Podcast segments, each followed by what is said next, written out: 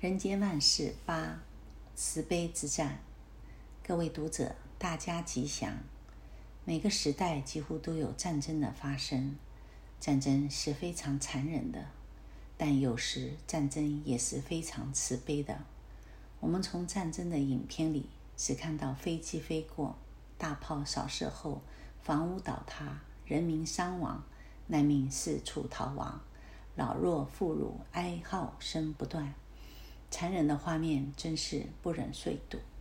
当然，不可否认的，战争是残忍的。在战争其中，烧杀抢劫、奸淫掠夺，不但民房被毁，很多古迹也在无情的炮火摧残下荡然无存。尤其是那些杀红了眼的战士，以杀人为乐，虐待无辜百姓。就是俘虏也是受着惨无人道的对待。从战争中，我们看到人性最残暴的一面暴露无遗。但是，战争有时候也是有慈悲感人的地方。四举一论：一、仁爱。我出生在国民党北伐之时，成长于中日战争之际，逃亡于国共内战之间。我一生虽然未曾参与过战争，却亲眼见过无数战争的场面。甚至童年时，我还经常在两军交战后，以数死人为游戏。在经历过的战争里，我看过多少的军人，他们为了保护儿童妇女，有的人甚至牺牲生命，在所不惜。因此，你能说战士们只有兽性而没有人性吗？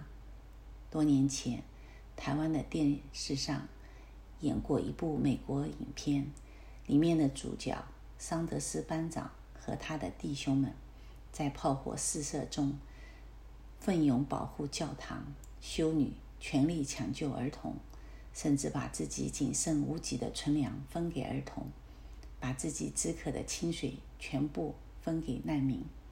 这画面令人想起古代的王师。他们是为民伐罪，不会滥杀无辜，这不就是表现仁爱的一面吗？二护谷，战争是残酷的，战火更是无情。两军对阵，眼中只有如何打败对方，只要能够取胜，真是无所不用其极。但是，有的战士们虽然与前方的敌人殊死拼战，但为了保护古迹，诸如博物馆。寺院、教堂等，他们不会乱开一枪，不会随便扫射。我曾亲眼见过一位军官，为了保护一座有纪念性的建筑物，尽管战事危急，他始终不肯撤退，四十余只共存亡。战争是可以避免的，即使不得已非得发动战争，也应该尽量保存古迹、古物。有的军队为了斗恨、泄恨，刻意摧毁古迹，甚至放火烧城，让生灵涂炭，让人类的文化资产付之一炬，真是残暴专横至极。三、慈悲，战争是残忍的，但有时候战争是为了救民于水火之中，你能说不慈悲吗？例如某个村庄被敌人控制了。战士们奋勇杀敌，奋不顾身解救村民。所以佛教的戒律虽然严戒杀生，但有时如果为了慈悲，也可以杀人来救人。例如，释迦牟尼佛过去因地修行时，曾杀一盗匪，解救了五百商人，就是一个一种大慈悲的表现。四、任务，战争有时是为了以战止战。所谓商汤伐纣，军人当然以完成任务为先。二次大战时，美国在琉璃岛上和日军惨烈激战，死伤两万多名士兵，打下这座孤岛，只为了在上面插上一面美国国旗。或许有人认为，国旗不就是一块布而已，值得付出那么大的牺牲吗？其实，这块布代表的是国家的荣耀。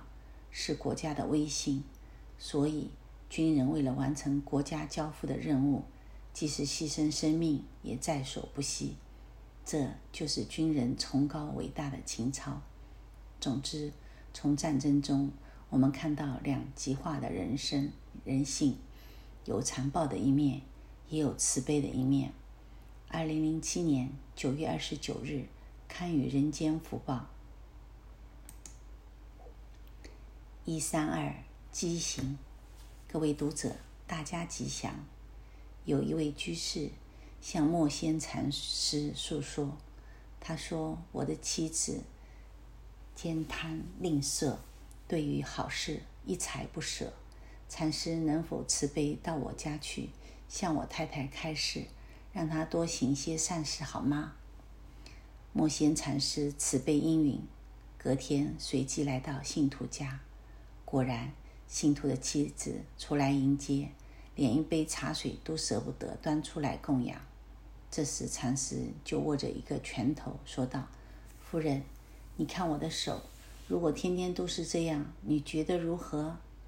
夫人说：“如果天手天天这样子，就是有毛病，是畸形啊。”摩仙禅师接着把手伸成一张一个手掌，问道。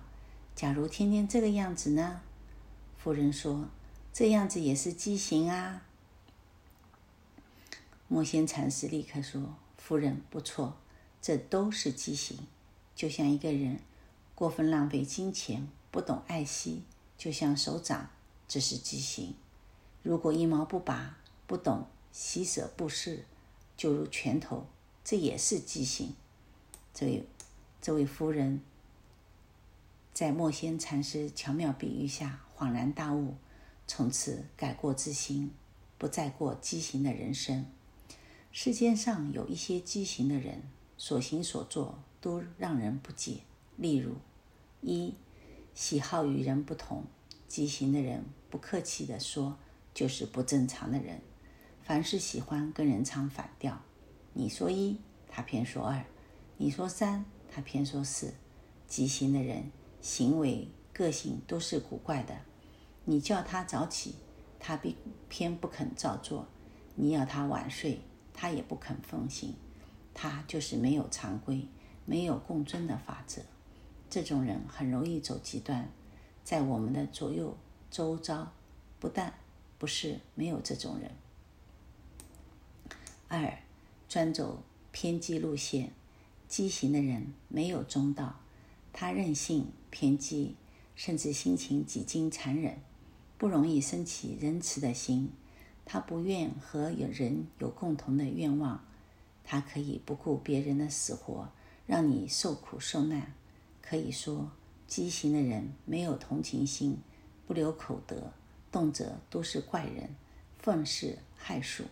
如果我们身边有一一个这样畸形的性格的人，不得不小心谨慎和他相处。三，常做非法之事，畸形的人对于好坏没有正常标准。你认为是的，他认为非；你认为不合道德的，他认为很正常。一般说，不按牌理出牌，这就是一个畸形的人生。莫说有了灾难，整个社会都动辄救灾救难，他会说些风凉话。那是罪有应得，那是应有的惩罚。有时某人发生车祸，死得可怜，死得凄惨，他会说：“死了倒也安然自在。”所以畸形的人说话不正常，做事不合理，举心动念都没有常规可循。因此，一个畸形的人，只有浪费社会的成本，违背社会的伦常，对社会毫无贡献。四，内心不为人和人知，畸形的人本身并不会去杀人放火，也不会大逆不道。对于社会重大的不法事情，他也不会参与，只是在平常的言行之间跟人不一样，所以他的内心世界旁人不易了解。畸形的人就是一种半吊子的人，我们只有原谅他，不要和他计较。能和畸形的人相处，也是一种功德，也是要有一点本领。佛教教人要有平常心，做平凡人，学习平凡事，但千万不能做畸形的人。二零零七年八月二十七日，刊于《人间福报》福报。